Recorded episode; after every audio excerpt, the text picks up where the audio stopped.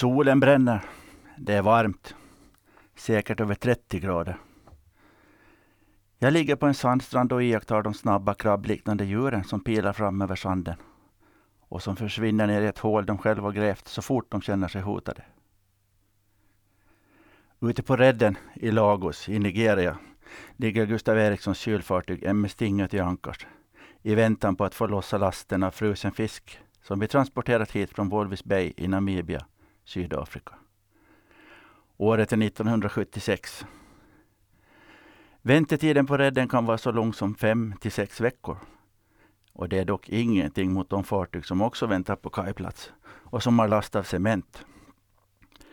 En väntetid på sex månader och mer är inte ovanligt.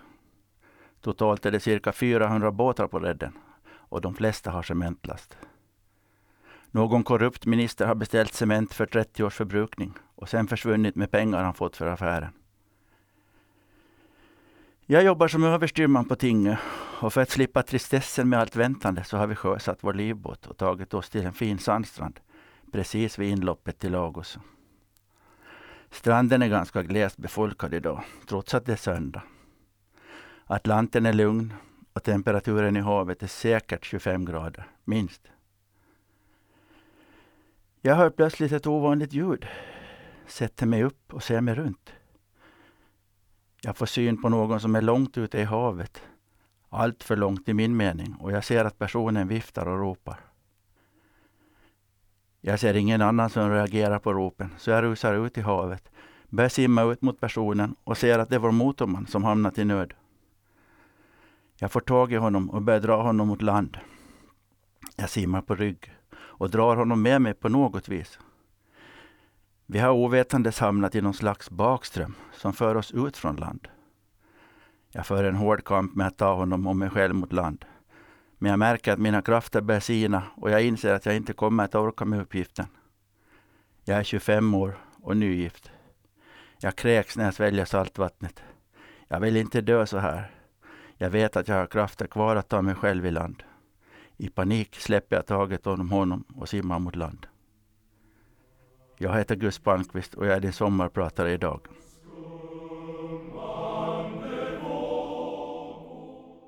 Ja, det var Lunds studentsångare med Island. Jag växte upp i Strandnäs, eller om det var Johannebo. Jag har liksom aldrig fattat var gränsen gick. Min mamma Ingrid, hemma från gamla Karleby, eller Kokkola som vi faktiskt sa det hemma, jobbade hela sitt liv på rikstelefon och hon hann gå i pension innan det trådlösa samhället gjorde sitt intrång i vår värld. Hon var en hejare på att skriva dikter, men så var hon också släkt med självaste Runeberg. Min pappa Gösta, hemma från Vårdeberga, jobbade som steward hela sitt yrkesliv och jobbade på svenska båtar. Mina äldre syskon, som var fem respektive tre år äldre än mig, hette Håkan och Soli. Brorsan bor i Svenborg, Danmark och syrran i Kyrkslätt. Krokensvägen som vår gata blev att heta någon gång på 60-talet. Det var en lugn och fin gata att bo på. Men allting är föränderligt.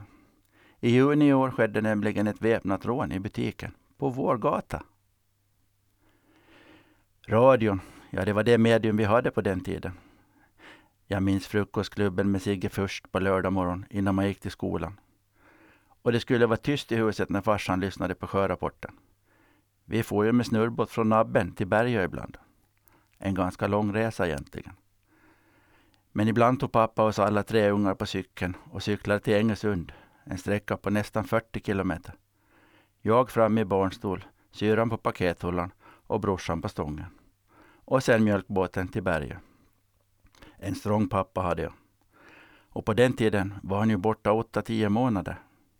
Jag minns att jag alltid grät när han får till sjöss och jag fick sova på hans kudde som luktade kerasin hårvatten.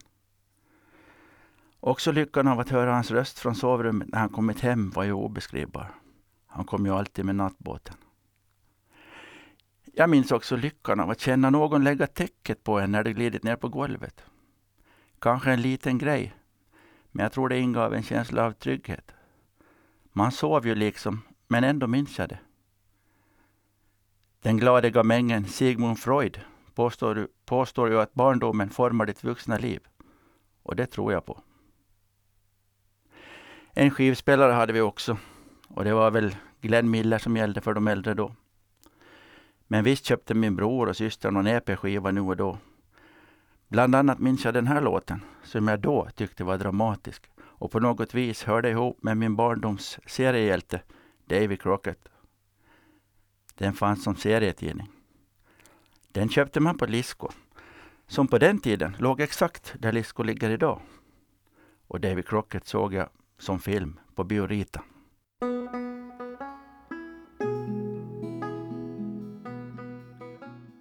Och det var Tom Dooley med The Kingston Trio. I vårt grannskap fanns ett slag tre butiker. Ahlstrands, som låg mitt emot det som på 60-talet blev Strandens motell. Det var väl den mest välsorterade, med bland annat tygavdelning. Dit gick man med mjölkkannan i handen och allt mättes och vägdes för hand på den tiden. Jag minns ännu ljudet från maskinen som malde kaffe och speciellt doften. Lenny och Britta hette två av expediterna, det minns jag. Jag minns att vi handlade på bok där.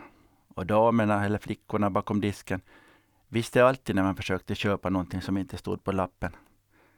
Så man gick hem moloken och drömde om en fempennis lakritsstång. Uppe på övre våningen bedrev Svea Ahlstrand söndagsskola. Och jag minns när hon en söndag berättade om att någon eller några pallat äppel i deras trädgård. Då svek nerverna och jag och en kompis sprang ner för trappan och ut. Ett slags erkännande kanske. Utanför Ahlssons butik finns fortfarande räcket kvar där bönderna som kom norrifrån surrade sina hästar. Men idag är butiken omvandlad till bostäder. Och vem minns nyckelpigan längre? Ja, så fick han heta. Gubben som mönjade spikskallarna innan han målade huset mittemot där Edos ligger idag. Åkermarken som vi spelade brännboll på är idag bostadsområde och heter väl Bastuvägen. Ja, Strandnäs har ändrat enormt. För att inte tala om lilla Finland. Eller Hindersböle som det ju heter. Och antalet gårdar där var inte så många och hela Hindersböle minns jag hade sina postlådor på en och samma vägg bredvid Kokasbutiken. Och de flesta hette Mäki tyckte man.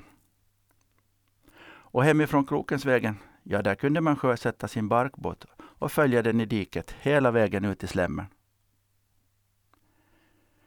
1961 hände någonting som påverkade många människors musiksmak.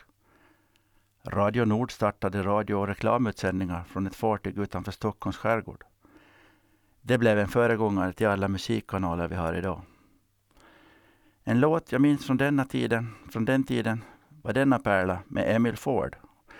Och jag tror att de flesta gissar fel nu vilken låt det ska bli. Men här kommer den. Varsågoda.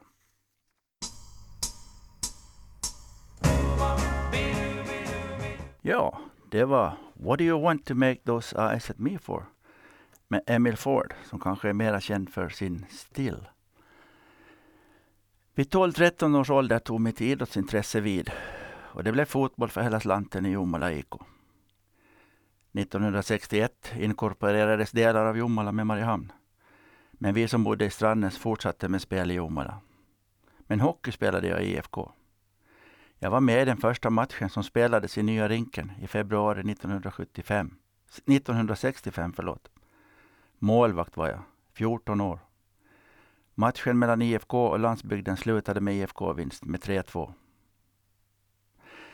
Strandens skola, som precis hade blivit färdig tills jag skulle börja där 1957, var en fin skola. Och min första lärarinna hette Hilda Jansson. Hemma från Geta, tror jag. Ja, kanske man blivit sentimental med åren, men jag minns med glädje de flesta lärarna från den tiden. Rektorn Sven Pettersson, Erik Skrivars, Kårdemaj Öhman, Dagny Westermark, Göta Silander, Olle Strömmings-Olle Karlsson och sist men inte minst Kristina Karlsson. Hon som fick ordning på mig, brukar jag säga åt henne när vi ses. En gång när vi skulle spela fotboll i skolan, antagligen vi mot bondsjuan som vi kallade dem, som kom lite längre bort ifrån, blev jag beordrad att döma matchen. Jag var för bra för att vara med, sade skrivars. Gav domarpipan åt mig och gick. Jag blev så besviken så jag kastade pipan efter honom och träffade honom mitt i skallen. Då blev det kvarsittning så det skrek om det. Under skoltiden blev jag bästis med många såklart, men kommer ihåg att jag blev bästa kompis med Kari Tuominen, som senare blev trumslagare i Hitchhikers. Och vi hade en jättefin ungdomstid tillsammans. Hans mor och far var Aune och Heikki, kända bland stadens krogbesökare eftersom de jobbade som servitörer och portiärer på Miran respektive Sosis. Jag minns hur Kari ibland stack handen ner i någon av deras arbetsrockar som hängde i deras hall och så bar det av till Österlunds korvkiosk. De hade alltid fickorna fulla av dricks de hade fått med sig från krogen. En gång hittade vi en kondom i fickan och Kari frågade vad det var. Ta hit den där. Det är reservdelar till bilen, sa Heikki. Han körde Trabant. Men Kari och jag kom ifrån varandra när han blev trummis i Hitchhikers och bandet turnerade flitigt och var riktigt bra också. En duktig kille bakom trummorna och han levde verkligen för det. Men slutade tyvärr sina dagar i Stockholm på 80-talet i en olycka. Jag minns hur vi cyklade hem i mörkret efter att ha sett någon skräckfilm på någon av biograferna i stan. Cyklade man via begravningsplatsen blev det ju ännu kusligare. Vi såg spöken överallt och trygga kände vi oss först när vi kom till Österlunds korvkiosk. För då var vi i hemmaknutarna. Österlunds korvkiosk blev senare Röckas. Men Österlunds kiosk stod 30 meter längre norrut på den tiden. Av Österlund fick man tio korv med bröd gratis om man nu åt upp allt inför ögonen på honom. Vi försökte nog några gånger, men det blev förlust varje gång. Kare jobbade vid Ojalas minkfarm, som då låg där Simons byggträ ligger idag. Och jag hängde också mycket där och skötte jobbet ibland. Och när man skulle till stan på den tiden så liftade vi. Det var ju långt till stan. Ibland hände det att Ojala själv stannade med sin P70 och gav oss lift. Han körde alltid raka spåret till Hilmer Erikssons raksalong och ropade att nu klipper ni er pojkar, jag betalar. Men vi hann alltid undan. Vi hade ju börjat odla långt hår. Det fanns några killar i Liverpool som påverkade oss. Ja, det var Daytripper med Beatles. Apropå Beatles så åker jag till Liverpool och Beatles-veckorna om några veckor tillsammans med Guy Carlsson, Uffe Weman och Uffe Gustafsson. Det ska bli kul och samtidigt ska vi se matchen Liverpool-Arsenal. Biljettpriset motsvarar ungefär en vecka på Kanarieöarna. På ett bra hotell. Guy Karlsson och Uffe Weman är också mina kamrater i Canis Löpus, där jag en gång var väldigt aktiv. Mentor för flocken är Stig Orre och vice mentor Dennis Eriksson. Vi springer från idrottsparken varje onsdag oavsett väder och helgdagar.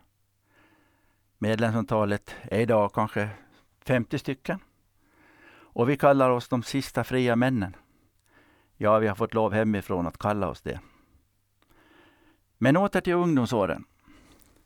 Efter skolavslutningen sommarjobbade jag med att dra ut spik och plocka brädor när Långnesterminalen började byggas i mitten på 60-talet. Min guffar Viktor Häggblom, tillika byggmästare för Långnäsprojektet, hade ordnat det sommarjobbet. Man åkte ut med arbetarbussen varje dag och lönen fick man kontant varje fredag i kuvert. En rolig tid med kompisarna Bengt-Olof Lindgren och Torsten Andersson. Och Gunnar Westerlund jobbade också där. Han som senare blev bro och färgfästeexpert inom landskap. Speciellt roligt hade de mot mig när jag spikade fast en arbetsledares handskar som han lagt över en tallgren. Rich, sa det när han tog dem och skulle gå. Han hade dessförinnan skällt på oss och sagt att vi var för långsamma. Och knagglig svenska pratade han dessutom. Nå, där på Långnäsbygget borde mitt liv tagit slut om man får tro ögonvittnen som såg mig falla ner tre fyra meter på enbart sprängsten. Jag skulle svinga mig till andra sidan en vägg och tog tag i en batting. Men den satt inte fast och dit får jag och battingen. Ett skrapsår på hakan hade jag. Jag måste ha svimmat eftersom jag föll så mjukt. Och på sjukhuset sade läkaren att de tagit dit fel kille efter att ha hört hur det gått till. Efter ett år på däcksfirman Vulkator på Skarpansvägen fixade så morsan jobb på posten åt mig. Och så blev det i tre, fyra år. Där förstörde jag ryggen med att släpa på en alltför tung postväska. Men man ville ju ha med sig allt möjligt. Ett kul gäng var vi, med bröderna Båge i spetsen. På den tiden kunde man stan på sina fem fingrar. Under min tid på posten var jag också fotbollstränare för JKs D-juniorer. Vi vann allt som gick att vinna. Jag minns killar som Bosse Eriksson, Stefan Sjölund. Jo, det är Dajas farsa. Och som jag brukar säga, pappa var bättre. Men kanske inte trots allt. Daja har ju några SM-guld med min klubb, Djurgården. Sommartid och helger sökte vi oss ut på stan och populära ställen på den tiden, ja det var Nöjet och Konsa uppe på Torggatan. Där var det livat och Vietnamkriget pågick och fick många av mina kompisar att stiga upp på barrikaderna. Då skulle man gå ner genom stan och ropa USA, ut ur Vietnam och Ho Chi Minh och andra slagord som vi ibland svängde på till kompisarnas, kompisarnas stora förtret. Efter några år på posten började så jag och min postiljonskompis Jörgen Blom att prata om att gå till sjöss. Många av våra kompisar hade prövat på sjömanslivet. Men de flesta kom hem efter en resa med någon av Algos tankbåtar ner till Svarta havet. Jörgen ville komma till Hawaii medan jag låg lite lägre i mina planer på att se världen. Vi gick till Gustav Eriksson på Norra Esplanadgatan och anmälde vårt intresse. Friberg minns jag att personalchefen hette och hans bisittare vikarie var en mycket trevlig dam som hette Leila Rosenqvist. På den tiden var det inte svårt att gå till sjöss utan utbildning. Jag tycker fortfarande att det var bättre då. Trivdes man inte så gick man bara i land efter en eller några resor. Idag går du i skola ett år och kanske mera innan du kommer på att sjömanslivet inte är någonting för dig. Så var det dags att packa kappsäcken och åka till Fredrikshamn där jag skulle börja jobba på MS Styrelse som jungman. Det var en historisk dag, kan man säga i dubbel bemärkelse. Jag ger er en ledtråd med denna låt.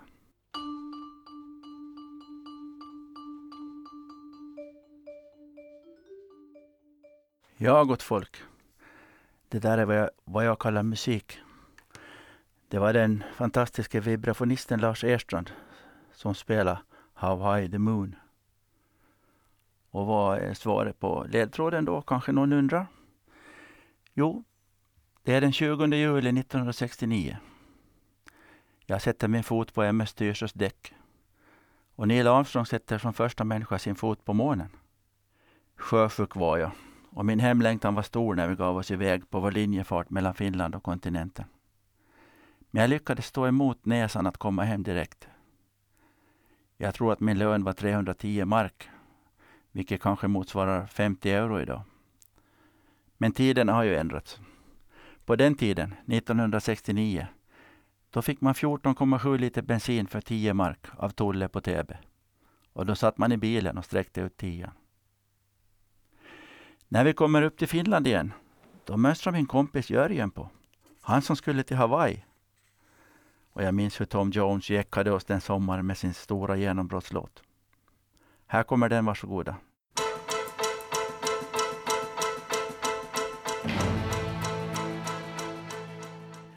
Ja, det var Delilah med Tom Jones. Jag heter Gus Palmqvist och jag är sommarpratare idag, den 2 augusti. Denna höst 1969, det var den stormigaste i mannaminne. Taken flög av husen i Stockholm, människor dog. Än idag är det bara Gudrun som slagit det rekordet.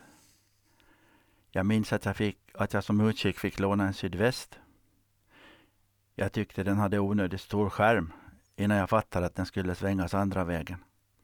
Jag ser stadsungar. Fyra månader klarade jag. Sen mönstrade jag av och sökte till Sjömansskolan i Mariehamn. Jag visste att skoltiden skulle räknas som praktik ifall man nu skulle vilja gå vidare mot navigationsskolan. Vi elever bodde på Gästhem Kronan och ville man åka hem över helgen, ja då skulle det ansökas med papper och allt. Nå, det fanns fönster och nödutgångar som vi smet ut genom, men det gällde att vara försiktig. Man ville ju ut till Solbacka eller Breidablick och dansa. Efter sjömansskolan var det full rulle med att få praktik till navigationsskolan, dit jag hade bestämt mig för att söka.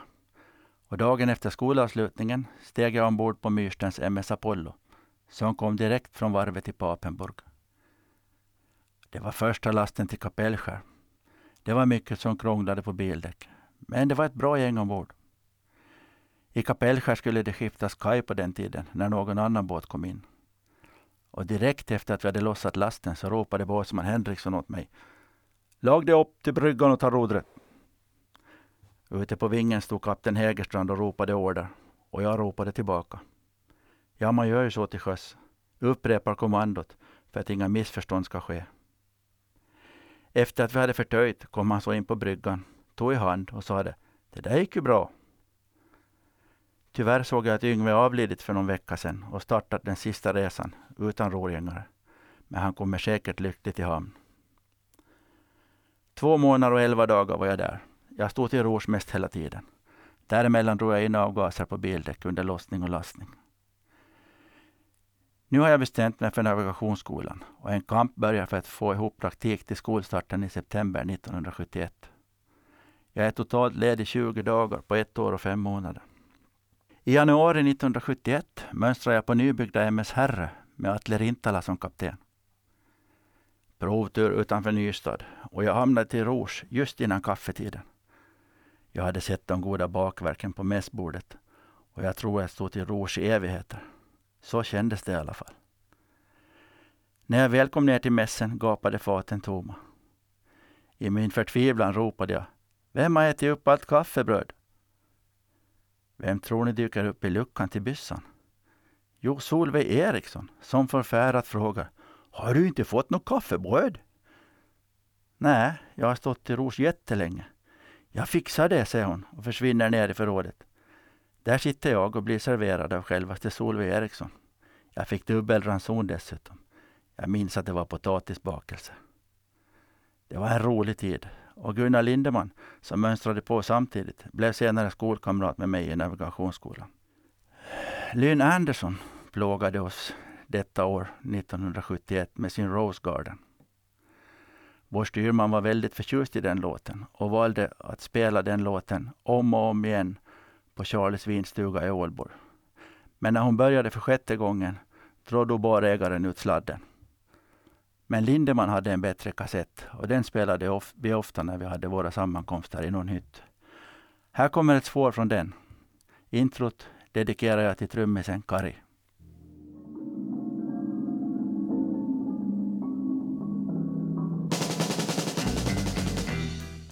Ja, det var Creedence Clearwater Revival med I put a spell on you.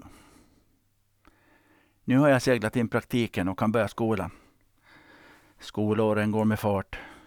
Under mitt läsår på förberedande träffade jag Siv som skulle bli min fru 1975 och vi fick tre underbara barn tillsammans. Träffade henne förresten på Mira, där säkert många slagit sig ihop. Strax efteråt revs ju stället, men det var inte mitt fel. Det var ju en tid då allt gammalt skulle rivas. Societetshusets rivning orsakade ju mycket rabalder. Styrmansklassen avslutades 1973 och att mitt i allt åka till sjöss var inte lika roligt när man hade ett förhållande. Och värre blev det när man fick barn. Nu förstod jag varför pappa var så ledsen när han måste åka ut. Min första båt som tredje styrman, det var MS Grane med Stig Pettersson som befälhavare. Och 1975 gick jag ut över. Och en vecka senare, den 6 juni, hände två häftiga grejer samma dag. Jag mönstrade på MS Tinge som överstyrman och på eftermiddagen gifte jag mig med Siv. Nå, lite andrum fick vi. Vi åkte inte ut förrän den 10 juni och då var Siv med på någon typ av bröllopsresa. Vi lastade kyckling i Malmö till Turkiet och sen låg vi och väntade på krigsstillestånd i Libanon för att kunna lasta potatis i Beirut till Las Palmas. Spännande tider. Efter kaptensklassen bestämde jag mig för att vara mera hemma och började jobba på svenska båtar. Sex veckor ute och sex hemma, det var ju rena drömmen efter att ha seglat ute sex månader och två månader hemma. Jag får jobb på Kilberg-rederierna i Göteborg. Och vi kör papper mellan Iggesund och kontinenten. Men mitt i allt bryts tristessen med att köra papper mellan Iggesund och kontinenten. En Stena-färja har fått maskinhaveri och måste ersättas snabbt. Vi avgår mot Skottland och Stranraer. En ganska liten håla egentligen. Där ska vi gå i skytteltrafik mellan Stranraer och Belfast. Och när vi anländer den 16 augusti 1977 befinner sig världen i chock. Så också vi. När vi går i land på kvällen gråter de flesta och ingen kan fatta att det som hänt faktiskt har hänt. Kungen är död. Elvis Presley är död. Pianisten på en bar spelar bara Elvis-låtar och tangenterna blir nästan blöta. Han gråter oavbrutet. Säg inte att inte musiken engagerar. Jag heter Gus Palmqvist och är sommarpratare idag. Så dags att åka hem för att vara med om miraklet i Helsingfors. Jag och Malin föddes där eftersom Siv in i det sista studerade till barnmorska där. Vi hade aldrig något pojknamn som alternativ. Vi visste att det var Malin. Den tionde i tionde tittar hon så ut. Ganska lång i ansiktet av att se oss. Eller var det månne sugklockan? Men lyckan var total. Ett nytt liv hade börjat. Småbarnsförälder. Underbart. Även om Malin var ett kolikbarn som bara sov på dagarna. Så kändes det i alla fall.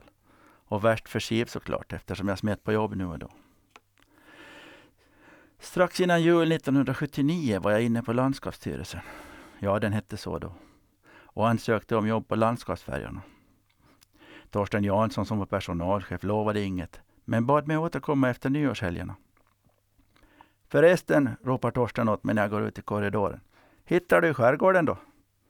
Och jag som inte ens visste vad Lappo var. Jo, jag har två farbröder som jobbat som lotsar i skärgården. Ja, men då så, säger Torsten glatt. Den 6 januari 1980 kikar jag in igen och då frågar Torsten lite stressat. Jo, hej, kan du börja ikväll? Uh, jo visst, säger jag och får reda på att det är nog hundra före mig som han har uppskrivna i sin bok. Men de svarar ju aldrig, säger han med leende. Så kunde det gå till ibland. Snacka om timing. Dessutom väntade vi på vårt andra barn. Minna blev det. En till fin tjej, född 28 mars 1980. Man kan liksom inte fatta att flickorna i år fyllt och fyller 37 respektive 40 år. Jag åker ner till Långnäs den 7 januari på natten. Där ligger Eiden som skulle bli min arbetsplats i 18 fina år. Styrman var jag i fyra år, sen blev jag kapten fram till pensioneringen.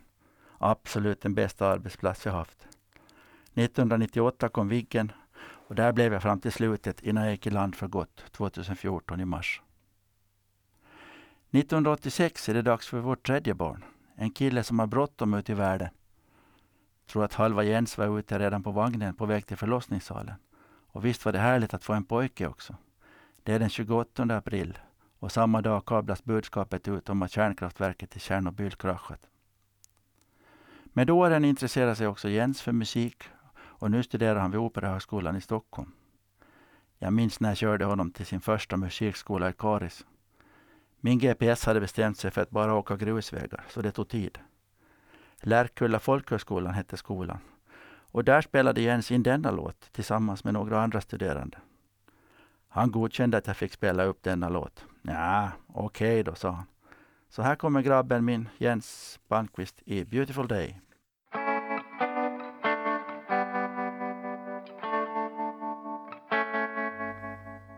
Ja, det var pöjken min det. Jag körde mest på norra linjen som år 1980 utgick från Långnäs och det innebar att jag ibland fick angöra Bergö, min pappas hemme och senare även mitt sommarparadis. Jag tänker ibland på hur många fantastiska människor jag råkat på under dessa år. Dels besättningen såklart. Vi var som en familj med otrolig sammanhållning. Det blir för mycket namn om jag ska nämna alla. Men sista gänget som var på Viggen med mig i 16 år, det var Stefan, Janne och Christian. Jag tror inte att det går att få det så mycket bättre. Och flickorna som kockade åt oss.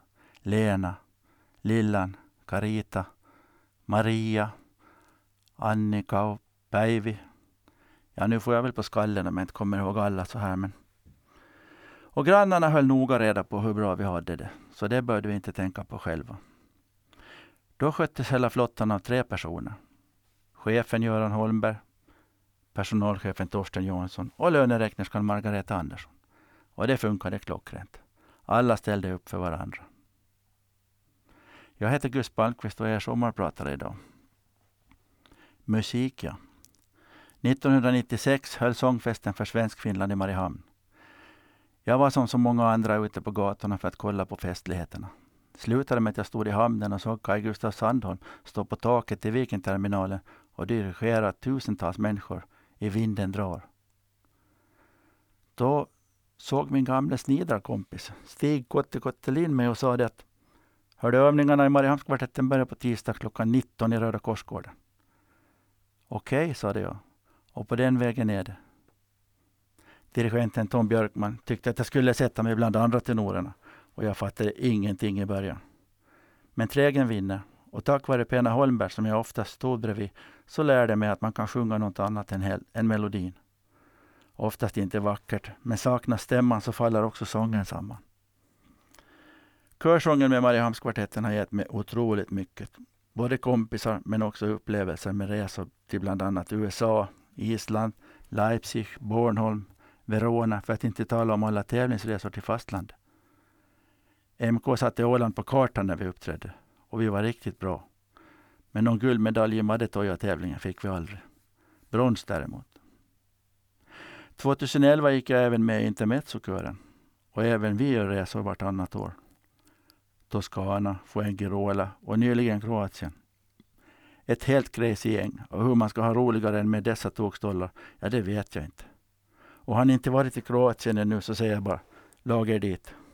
Efter 25 års äktenskap så blev det skilsmässa 2001. Och visst är det sorgligt. Det är ju en sorts konkurs. Men jag är glad att jag har alla mina barn med samma kvinna i alla fall. Barnen hann i alla fall få en jättefin barndom. Det vågar jag påstå.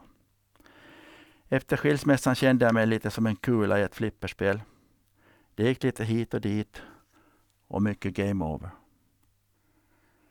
2006 hade vi varit med MK till Vasa på sångfesten. Och nu var vi på väg hem med Isabella från Åbo mot Långnäs. Vi satt i matsalen och trött, trötta huvuden hade vi. Vi försökte med några snapsvisor, men vi fick inget större gensvar. Denna resa skulle förändra mitt liv. Jag steg upp och gick ensam mot danssalongen längst akterut. Benen kändes som styltor, men jag gick ändå dit. Där stod hon, bara fem meter framför mig. Wow, tänkte jag. Men jag vet av erfarenhet från julgranssågning att man ska gå runt för att se den från alla håll. Jag gjorde så. Och det var bara stjärnan i toppen som fattades. Musiken var bedrövlig just då, så jag avvaktade lite. Nu kom en bättre låt och jag hann precis fram, en halv meter, före en förfriskad medtävlare. Jag hade ju ingen aning om vad hon pratade för språk. Men till all lycka var hon fullständigt tvåspråkig.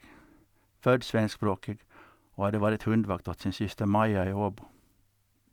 Hon bodde själv i Stockholm men hade sommarställe i Åbo. Dansen gick så bra den nu kunde gå på mina trötta ben och jag bad om ursäkt att jag inte kunde dansa med dubbelsteg. Jag hade i Vasa blivit varse om att en bra dansör dansar med dubbelsteg. Så mitt självförtroende var lite lågt just nu. Men det gick bra ändå och vi pratade om allt möjligt och jag minns exakt var vi satt och vi sa alltid att Isabella var vår båt efter det. Hon skrattade åt mig när jag försökte dra barstolen närmare henne. Den var fastskruvad i golvet. Jag sa det, en sån snygg kvinna måste ju bara vara gift. Nej, sa hon. Jag är nyskild sedan veck sex veckor tillbaka, sa hon. Allt som var löst i mitt huvud löpte amok och jag minns att jag tänkte yes, yes. Telefonnummer och e-mailadresser utbyttes och en månad gick det innan vi kunde ses igen. Hon hette Kristina Huldén, men kallades för Putte. Jag hade svårt med det i början och mina barns mor lyfte på ögonbrynen när barnen sa att jag var med Putte på berget. Men än idag kan jag bara säga Putte när jag pratar om henne. Åkte över till Stockholm för att kryssa med henne till Riga på midsommarafton. Vi var båda nervösa, kanske mest hon, för hon var rädd att inte känna igen mig. Men allt gick bra och snart insåg vi båda att vi var menade för varandra. Och i köket i Rågsved lärde hon mig dansa dubbelsteg. Och som vi dansade. För att göra en lång historia kort så gifte vi oss i Jomala kyrka den 8 augusti 2008. 08 08 08. Göran Hellberg, finska landslagets egen präst, var för första gången på 30 år befriad från att åka med finska landslaget. Och denna dag var det även invigning av OS i Peking. Göran åkte ju ofta med Viggen när han var på väg till Kumlinge och sommarstället. Är du i Peking den 8 augusti? frågade jag. Nej, jag är faktiskt ledig från detta OS, sade han. Bra, då kan du komma över till Åland och viga oss, sade jag. Jag hade ju träffat Göran redan på 70-talet när han var sjömanspräst bland annat i Hamburg. Okej, okay, sade han och skrev ner det i sin bok. Sagt och gjort.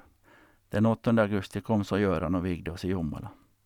Tom Björkman var min bästman och Maja och Päivi var brudstjärnor som de kallade sig. En fantastisk fest hade vi på valborg och MK sjöng och serverade gästerna. Och de var också gäster förstås. En dag på jobbet typ. Och Sweet Emma and the Moodswingers lirade. Efter att ha åkt på bröllopsresa till Cypern i oktober klagade hon plötsligt på att hon hade dålig kondition. Hon som var sjukgymnast och den mest vältränade kvinna jag råkat på. Inte likt henne att stanna i trappan och pusta.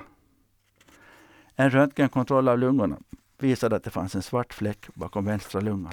En tids oro och grubblan innan vi slapp till Karolinska sjukhuset i Huddinge. En ganska opsykologisk läkare började med att säga Ja, de flesta patienterna kommer för sent när sånt här upptäcks. Vilken chock!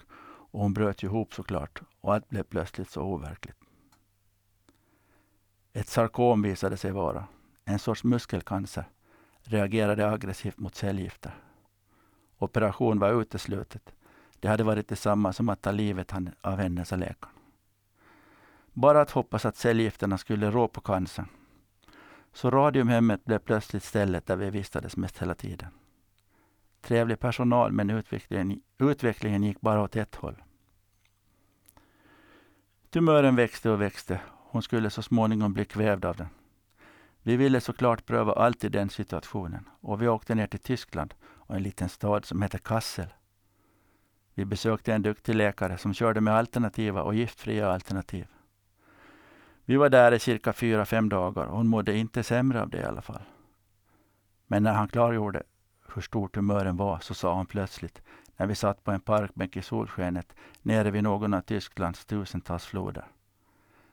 Nej, nu är det nog dags att börja planera sin egen begravning.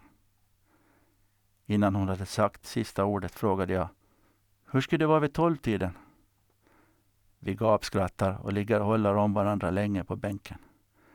Jag tänkte helt rationellt på eventuella gäster från finska sidan som kommer med båt. Men det lät säkert roligt. När vi skrattat färdigt säger hon. Nej, nu går vi och dricker begravningskaffe. Jag får ju ändå inte vara med på det, säger hon. Nytt skratt och så går vi till ett fint café och dricker begravningskaffet tillsammans och delar på en stor kanelbulle. Nu är vi inne i november 2009 och hennes krafter börjar avta. Vi hade tänkt åka ner en gång till, men det orkar hon inte. Jag är sjukskriven, jag är sjukskriven hela denna tid. Jag kan inte tänka mig att åka från henne. Men hennes humor glömmer jag aldrig. Jag vaknar av att hon sitter på sängkanten hemma och jag undrar såklart vad det är. Jag tror jag fått en släng av cancer, säger hon. Och jag skrattar. Hon bestämmer sig för att sluta med cellgifterna. Jag vill må bra när jag dör, säger hon. Men hon vill vara hemma när det sker. Och så blir det. På julafton är vi alla samlade hemma hos oss på Lurstigen. Mina barn, Malin, Minna och Jens och hennes barn, Heidi och Svante. Hon är svag, kan inte säga mycket, men jag minns hur hon säger åt mig. Jag älskar dig, jag älskar dig, jag älskar dig. Tre gånger. Det är inte längre hennes röst, men budskapet var hennes. Det var det sista hon sa åt mig och jag svarade såklart med samma ord.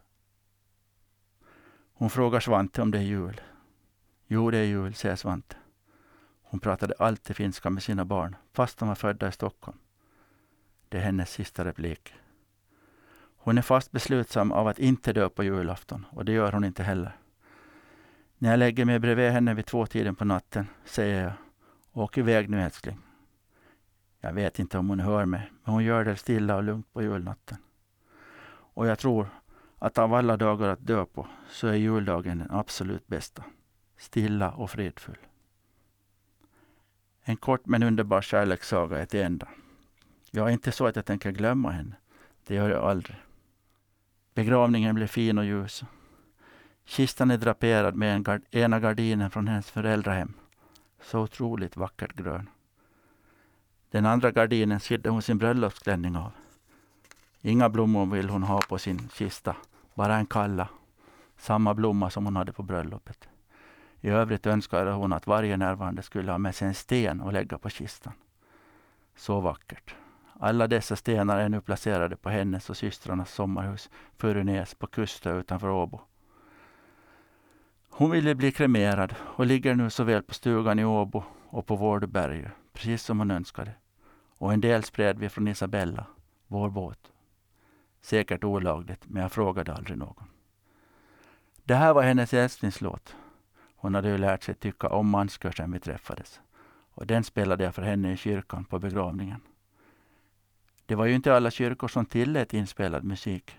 Men i Högdalens kyrka, som för övrigt, övrigt låg 50 meter från hennes arbetsplats, gick det bra.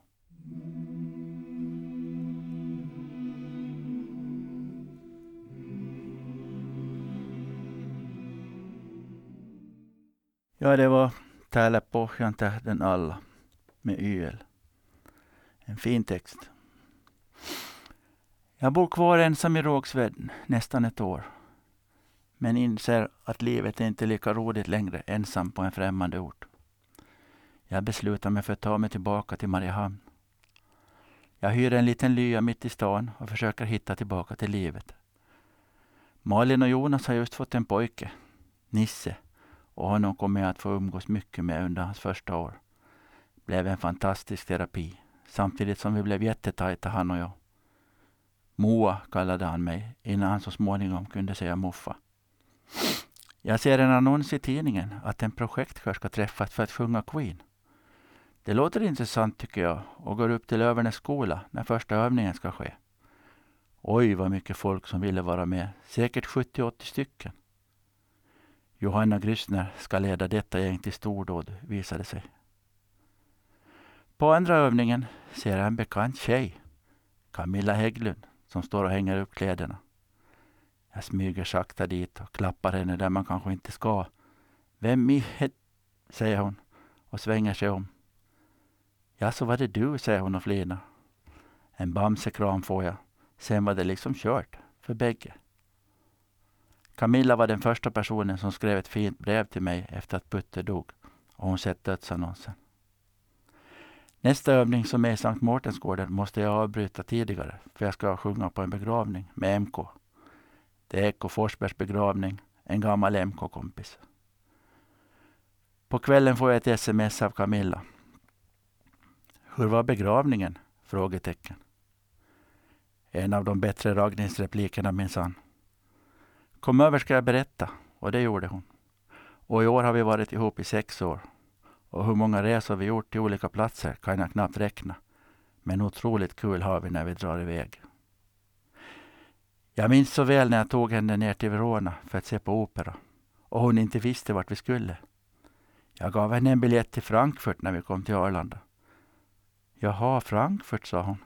Vad kul. Dit har jag aldrig varit förut. Men hon lät lite fundersam. Vad kan man göra där, tänkte hon nog. Nå, det var bara en mellanlandning. Och när vi nästa kväll sitter inne i den fantastiska arenan som är byggd år 30. Alltså jo, år 30. Och avnjuter operan La Bohème. Så ser hon knappt första akten. Det är tio på kvällen, 25 grader varmt och fullmåne. Tårarna rinner mest hela tiden, men av förtjusning såklart. Opera är fint, speciellt i Verona. Den här är till dig Camilla.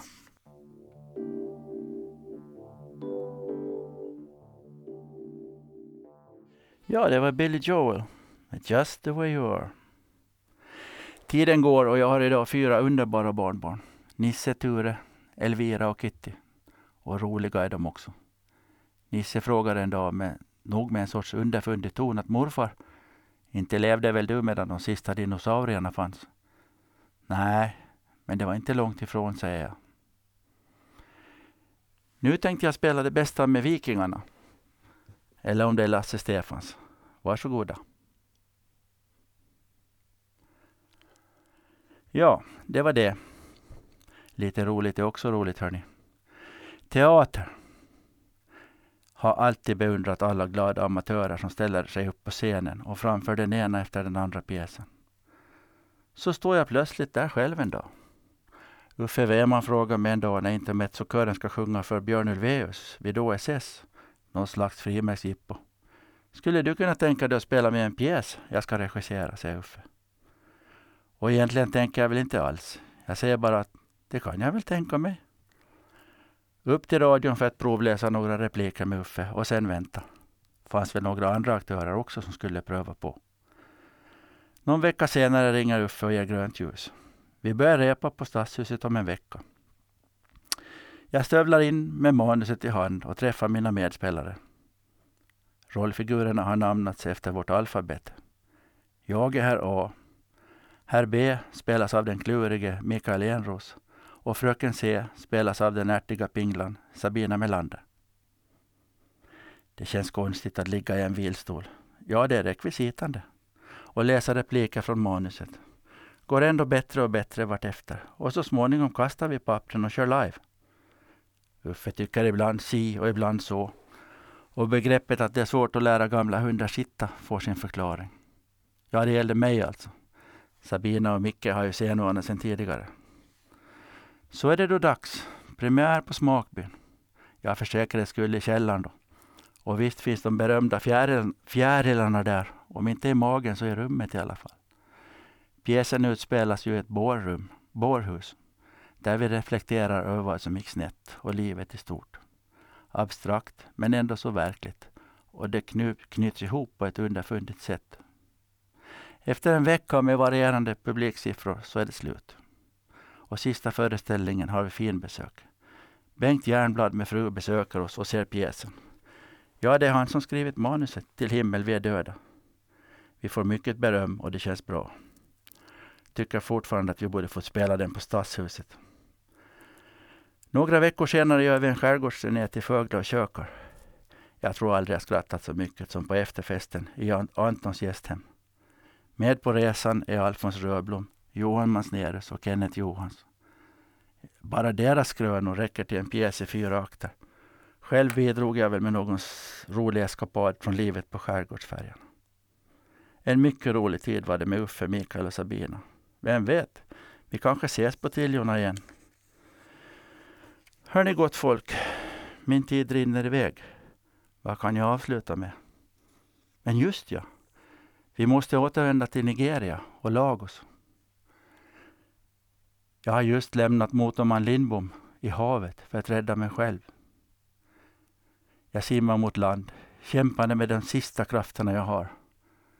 Jag har lämnat kuttens pappa bakom mig. Då, då inträffar något.